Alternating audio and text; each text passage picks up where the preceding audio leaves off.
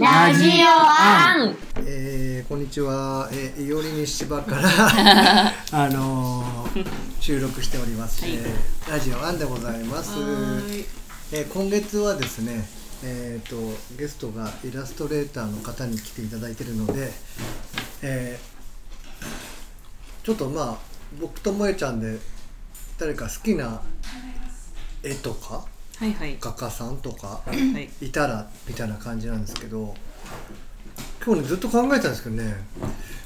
なんかすごいいっぱいいる気がするんだけど、誰って言われるとすごく難しいなと思って。ジャンルはジャンル、もう特にない、ないんで、今パッと上げるとしたら家に絵が飾ってあるんですよ。で、高橋拓也さんっていう人がいるんですけど、多分メジャーな人じゃないと思います。市川あたりに住んでて、でその人のね絵がねすごいね好きでね買ったなっていう。多分調べて出てくるかもちょっとよくわかんないですけど。何がよく好きだったんですか？何が好きだったんですか？なんかね、それねうちで飾ってあるのは黒人の人の顔なんですけど、なんかしかもそれが、ね、すごい滲んでる。なんか全部カチッとしてなくて、なんかふわっとなんか顔の真ん中ぐらいがなんか滲んでる感じのなんかいう絵を飾ってもらうといっぱいいるけど難しいですね。あとあるのは安西さん、さんのやつ、この前さくらので見に行って買ったかな。めっちゃいいですよね。私も好きだから、なんか全然これといってこれっていうのはないですけど、なんとなくこんな感じかな。もうじゃあんのそういうの。私も絵めっちゃ好きでなんですけど、落書き的になんかこの間岡本太郎展行って、でその後横で児童絵画コンクール展やってて、児童絵画コンクール展の方が好きってなってでなんかパースが崩れてる絵が好きです。こうカチッとしてなくて、こんな感じのパースみたいな、とかこう子供が描くみたいな絵とか、のびのびした感じの絵が好きですね。あと坂口恭平さんの僕絵好きです。あ、いいですよね。最近のパステルなんか何でも、これ絵として、建築家っつうか分かんないけど、絵の人じゃないけど絵好きかな。一度買いに個展に行って、本人目の前にして値段をねお客さんがつけるってのがあってやってそう。てか贋作さんバイブスあるよね、坂口恭平って。それでいくらで買うって言われて、僕このぐらいしか持ってないんだけどさあ、そっかそれだとあれだから今度また来てって言われた。売らないんだちゃんと、そういうのが、一応あるみたいな。ってことで萌ちゃん、今日のゲストの方のプロフィールをお願いします。はい、今月のテーマが絵の魅力で、ゲストがイラストレーターの吉野さんです。では読みます、吉野さん、イラストレーター、設モードセミナー卒業後3年間渡仏しリトグラフを学ぶ、主な仕事に小川糸日記エッセイシリーズ幻冬舎、映画人のセックスを笑うな、西野幸彦の恋と冒険から、左手に気をつけろの井口奈美監督作品、雑誌天然生活、書籍、雑誌、広告、テキスタイル、パッケージ、映像など版画家としてリトグラフや銅版画の展覧会も多数開催、ということです。吉野さんです。よろしくお願いします。吉野さん、ちょっと今日喉の調子が悪いですよね。ちょっとガラガラ声ですけど、いつもは違う、いつもはもう澄んだ綺麗な声ですね。今日ちょっとね喉がちょっと、あとちょうど紙箔が終わっってね、はい、直後の、ねはい、のペーパーの、はい、2日間ちょっとしゃべり同士だったので、うん、手紙社さんの、はい、有名な、はいはい、紙博、ね、今回3回目の参加で、はい、どうですか？良かったですか？なんか反響は結構、うん、お客さんが多分今まで3回の中で一番多くて、うん、海外からのお客さんとかも結構いた感じでしたね。でちょっと気になりますね。気になるところを掘り下げていきたいと思うんですけど、うん、そもそもですよ、うん、その節モードセミナー卒業後って書いてありますけど、うんうん、その前段階として、うんうん、なんか好きだなとか、うんうん、見るの好きだな書くの好きだなとかわかんないですけど、うんうん、なんか あったんですかそういうことって、うんうん、あ子供の頃からお絵描きが大好きで、うん、多分子供でお絵描き好きな人って多いと思うんですけど、それで習ってもいたりお絵描き教室とか、うんうん、描くのが好きでしたね。うん子供の時ってそんなに見るのが好きってないけど確かにまあそう描くのが好きね、うん、みんな描くの好きだったね、うんうんうん、でもその中で、うん、みんな描くのが好きじゃないですか、うんうん、なんかずっと好きだなみたいな、うん、これでこっちの方向に行こうかなみたいな思ったのっていうのはどのぐらいの時から思ったんですか？なんか6歳から7歳ぐらいの作文が出てきて、うんうん、なんか絵を描く人になりたいみたいな、かっこいいで、なんか描いて、うん、なんか壁なんだったかな描いた絵を壁に飾ってみんなが喜ぶ絵が描きたいみたいなことを書いてて、うん完全にでも、うん、お花屋さんになりたいって作文も出てきたから、うん、まあいろいろだったと思うんですけど、うん、絵を描きたいっていうのはその中の一つ、うん、としてあったと思いますね、うん、なんかそういう部活動とかに入ってたりしてたんですか？部活は帰宅部だったけど、うん、お絵描き教室っていうのにあるじゃないですか、うん、どこでも、はいはい、気に入る先生が見つかるまで3つぐらい行って先生が気に食わない面白くなかったらやめて、うん、3つ目のとこでずっともう高校出るまでかな小学校から。じゃあその先生との出会いは結構重要なポイントなんですね、うんうん、そうそう人生として夫婦でやってそうそう、うんうんうん、今でもお付き合いあるんですか？今でも年賀状とか展覧会あると来てくれたりしてますね、うんうん、そのね先生のご夫婦も嬉しいですよね、うん、こうやってねだって実際、ねうん、絵描き教室に来る人はいっぱいいるかもしれないですけど、ね、そこから本当に、ね、そっちの道に行くっていう人ってどのぐらいいるのかっていうとね、うん、なかなか、ねうん、そこまでね、うんそこはなんか幼稚園から大人まで同じ部屋で、うん、大人は油絵描いたり、うん、子供も好きな絵でなんかあれなんですか他の、まあ、先生が嫌だっていうのもあったんでしょうけどそこは何が特徴なやっぱりおやつが出たことですかねおやつが出て他はおやつ出てなかったどうだったのかなんかおやつの時間が楽しみだったの覚えてるけどあと多分子供だけの教室だとこれをやれっていう縛りがあるけど、うん、そこは私も油絵やってみたいって言ったら小学生でもやらせてくれたりとかその人子がやりたいことをサポートしてくれるようなとこだったんでいいところでしたね千葉ですかちなみに名古屋なんですけど名古屋今でもやってらっしゃるんですか？今はもうリタイアされたんじゃなかったかな確かうんそういう方がね、うん、いらっしゃるから思いますよ、うん、毎日そういう人になりたいと、ね、あ自分が、うん、これ全然関係ないんですけど名古屋ってそういう方多くないですか？なんかそうですか？なんかすごい自由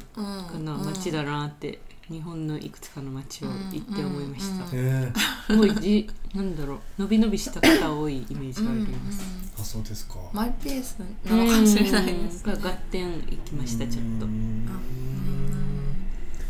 じゃあまあこうその卒業まで高校卒業まで、そこの教室に行ってでもうそのモードセミナーに行こうっていうのは。節モードセミナーに行こうっていうのは高1か高2の時にあ早いすでに行ったんですけど、大学受けろって言われたんで親に大学は一応受けました。それは美大ってこと？東京の美大と、でもそのお絵描き教室でデッサンしてただけだから、予備校の受験用のデッサンもしてないし、絶対に節に行きたいと思ってたから、試験中途中で寝たりしてわざと落ちようと思って美大よりも節モードセミナーにすごく行きたかったんですね。すごく行きたかった。それはなんで節モードセミナーが行きたかったんですか？なんかその当時は、たくさんイラストレーターを輩出してる学校として有名で、雑誌とかにも取り上げられてたりしたんですけど、やっぱ好きな絵だなっていうイラストレーターの人が節出身で、で先生も長澤節さんってもう亡くなられたんですけど、かなりその当時でもう7060代かな、結構お年の方で、そのおじいちゃんの学校っていう感じで、カリスマの先生に、先生に興味があったのも。じゃあもうその節さんの、最後ぐらいのもう生徒みたいな感じの。そうですね。そうそう。今思うと別に大学行ってもよかったと思いますけど、でも節モードセミナーは行ってよかったなって思いますね。じゃあもう高1高2ぐらいから、まあその前から絵は好きで描いてて、まあ絵でまあずっと何かしらね、仕事かわかんないですけど、まあその絵の方向に行こうとは思いながら。高1ぐらいからその好きなイラストレーターさんが節モードセミナーの人が多くて、じゃあもう節に行こうっていうのはすごく思って、面白そうと思って、その学校がね、で美大あえて落ちて、で節に受かるわけですよね。受かるっていうか、節は先着順だったかな先着順？そんなどうですか？入ってみたら高校卒業してくる人とか少なくて、高校生とかも入るか、高校生もいたけど、どっちかっていうと他の美大行ってから来た人とか、一回社会人してから来た人が多くて、学費も年間いくらだ忘れちゃったけど6万とか12万だったかな、自分で払えるぐらいの金額なんで、そういう人が結構多くて。でも内容は結構厳しいですか？内容厳しくなくて本当に毎日デッサンだけで、人物デッサン、クロッキーって言って10分ぐらいで刺さって描くような絵と、あと1日水彩だけの授業の時もありますけど、あんまり何も教えてくれないから、来ない人が増えてだから誰でも入れるから、最初入ったら80人ぐらいなんだけど、出る時は5分の1とか少ないなくなっちゃって教えられたことをやりたい人は来なくなっちゃう。じゃあもうほとんどその5分の1ぐらいになっちゃって吉野さんはずっと最後まで行って、あと OB も半年、その後フランスに行ったので、卒業後まあ半年間はその OB のとこ行って、そこからフランス行っちゃうんですか？フランスに行きました。それはなんか目的があったんですか？その誰々にところに行きたいとか、なんかそういうのってあった？フランスは私の親が作曲家なんですけど、現代音楽とかの合唱曲とかも作ってますけど、小中学校の教科書に載ってるので、卒業の時に歌ったこともある人がいると思うんですけど、あ、すっごい有名な人なんですか？じゃあ有名ではないと思うんですけど、それで自分が5年ぐらいフランスに留学してたんですね、うん、親がね、うん、親が、はい、だからお前も絶対行けって言って、いいんですね、すごく。私は全然海外に興味がなくて、うん、高校もフランスかスイス行けって言われたけど断って、うん、施設出たら行けって言われて、興味なくて、でも旅行に一回連れて帰ったら面白かったから、フランスが意外と、やっぱじゃあ行くって贅沢な話なんですけど、じゃあお父さんお母さんは、はい、その美大に行け、もう結構アーティストに育てたかったんですか？まあ好きだったからサポートしようとしてくれたんだと思いますけど、でもその美大とかではちょっとないんだよなとかなりながら、でフランスは別にと思ったけど、ちょっと一回行った時に楽しかったなって楽しかったから、じゃあ行きますって。学校に行くんですか？その時ってインターネットはあるけどあんまり情報が載ってなかったので、とりあえず行って、リトグラフやりたいと思っていたんで、リトグラフやれるところを向こうに行って探して、とりあえず行って、日本じゃちょっとあんまり情報がなくて、まず行ってみようと、それで行って、いろんな人に見つかるんですか？リトグラフって言ってると版画のギャラリーとかに行ってとか勉強できるとか知りませんかって、いいですね、そういったことで聞いたりして、でもなかなかないくて、結局は親の知り合いでパリに住んでる画家の人がいるんですけど、その人の口利きで、リトグラフの工房に入って、で、さらにそこから情報がどんどん増えてったから、もうちょっと学校っぽいところに、行きました。何年行ったんでしたっけ？結局3年行って、そうですね、でその時には、なんか職業みたいなものっていうのは、もうその絵なり版画なりで行こうっていう感じなんですか？イラストレーターになりたいとは思ってましたけど、そこまであんまりとりあえずフランスで勉強っていうかね、なんかうちの親も行け行けって言うけど、行って別に何にも身もならなくてもいいから経験だけしろっていう感じで、最高ですね、学校の先生もしてたんで、あんまりこの先の何かになりたいってことばっかり考えると目の前のことがおろそかになるから、目の前のことをとりあえず頑張れっていう感じで、人間になりたいなんか流れて、すごいなかなかない教育法ね、いいんですよね、なかなか、そんな感じで、ちなみにリトグラフを多分知ってますか？リトグラフってことみたいなね、リトグラフっていうのはもともとドイツで発明された印刷の技法なんですけど、リトっていうのは石っていう意味で、石の版画なんですねで、簡単に言うと水と油の反発作用っていう化学変化を利用した版画で、石でする、今も石でもできますし、フランスで勉強してるときは石で勉強したんだけど、最近はそれをアルミの薄い版に同じことで版画にすることができる、石を代用してアルミですることができるようになったんですけど、最近 NHK の朝ドラでらんまんっていう朝ドラなんですけど、その中でリトグラフ出てくるんですか？主人公の人が植物画をするために、牧野さんが自分で、修行して擦れるようになってて、それを見てる方はリトグラフってこういうものかって多分かったんじゃないかなと。本に直接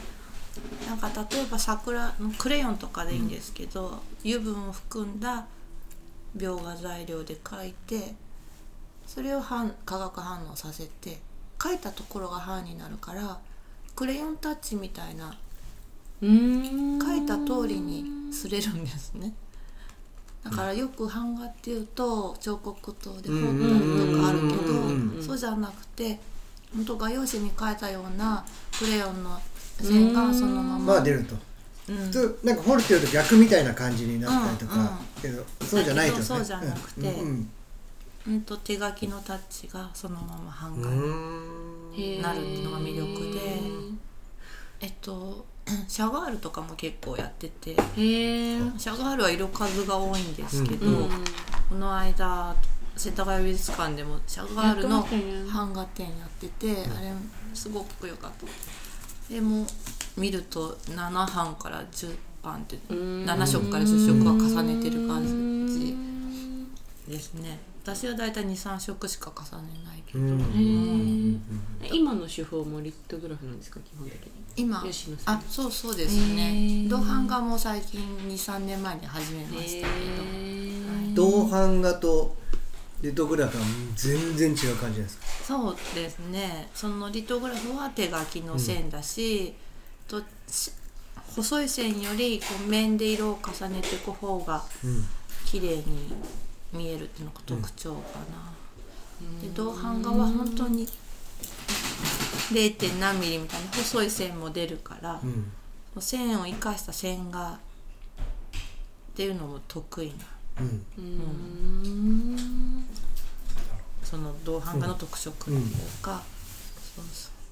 全然だから作るものが変わってくるのが面白いですね。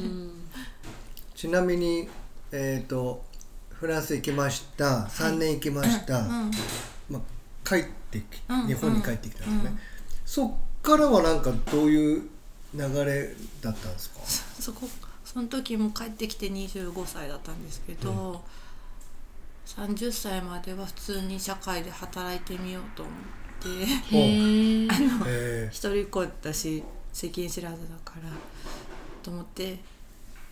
本屋さんに契約社員で就職して、契約社員だからちょっと時間は短いんですけど、それでリトグラフの工房もないかなと思って、その時私八王子に住んでたんですけど、ネットで探したら国立にリトグラフ工房があって、でホームページに先生の写真が載ってて、すごいこわもてで値段も書いてないからすごい近いけどここはないかな、でも一応見学に行こうかなと思って電話したら、いつ来るって聞かれて、見学に行ったら、そんでいつから来るのってもう向こうが来るってで聞いてくるんで先生怖いけど、ここにしてみようかなと思って行った先生が大当たりで、すごい技術を持ってる先生で、池田雅夫さんという画家の方がいるんですけど、専属の摺師だった方で、ずっと先生はアメリカのタマリンドってとこ、リトグラフの有名な大きい機関なんです。そこで勉強っていうか仕事してて、サム・フランシスとかデビッド・ホックニーとかの作品を作家とコラボレーションしてた方で、その摺りの技術がすごい正確で、描いたのが本当に、失敗するとリトグラフって描いたままに出なくて、描いたより濃くなっちゃったりとか、描いた線が出なかったりすることがあるんですけど、その先生の技法だと本当に描いた通りに綺麗に擦れるっていう技術があって、で そこに今も行ってます。あ、今も、なんか先生運いいですね。はい、そうですよね。あ、先生確かに、最初の名古屋の先生もそうだし、ね、と先生運がいいってすごいいいですよね。たまたまなのかもしれないですね、なんかそのね、川本の先生のとこ行ってる、でもなんか人生には師匠が絶対必要みたいな。あいますか師匠？師匠、恩師はねできましたよ。でも高校までやっぱいなかったから割と普通でしたけど、恩師できるとなんかいいですよね。この人みたいになりたいみたいじゃあ、フランス帰ってきました、はい、ちょっと社会勉強しようと思って本屋さんで働きながらその先生とも出会い、うん、先生のとこに休みの日は行ってですね、はい、で週1ですけどね、そっからともうじゃあその5年後は、はい独り立ちだっつってこうやって30歳だからじゃあやめようかなと思って、なんかいいですねそれはなんか仕事とかはなんか見つけてるとかそういうんじゃなくてとりあえず30歳だからやめようかなとりあえずやめよう、いいですね、本当目の前のことに集中するから、あれなんですね、なんかそういうそうですね、もうちょっと人生設計を考えてないですね。あ、まあ そこまで不景気じゃなかったし、その時はまだ、多分もうちょっと楽観的だったんだと思いますけど、その時にはもうすでにそういう作家さんとしてのお仕事はなんかこうちょこちょこちょこちょこあってるんですか？30歳のその時に大きい個展を初めてやって、個展だ、まずは個展をやろうって、その版画工房に六本木のアクシスっていうビルがあるんですけど、そこのデザイナーさんが来てて、ちょうどギャラリー空いてるからって言ってアクシスビルのすごいでかいギャラリーで、いい流れですね